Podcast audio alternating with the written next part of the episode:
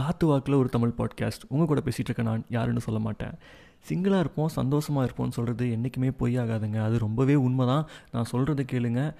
Commit ஆகி இருந்தீங்கன்னா தயவுசெய்து கல்யாணம் பண்ணுங்கள் அதுக்கப்புறம் அந்த வாழ்க்கையை கண்டினியூ பண்ணுங்கள் இதே நீங்கள் சிங்கிளாக இருந்தீங்கன்னா வழக்கம் போல் சிங்கிளாகவே இருங்க. தயவுசெய்து அதுக்கப்புறம் வந்து லவ் பண்ணலாமா வேண்டாமா? இந்த தோணல்ஸ் தேடல்ஸ் இந்த மாதிரிலாம் வச்சுன்னு ஒரு கன்ஃபியூஷன் ஸ்டேஜ்லேயே வந்து சுற்றின்னு இருக்காதிங்க. கிறுக்கு பிடிச்சி முட்டா பயிலாயிருவீங்க.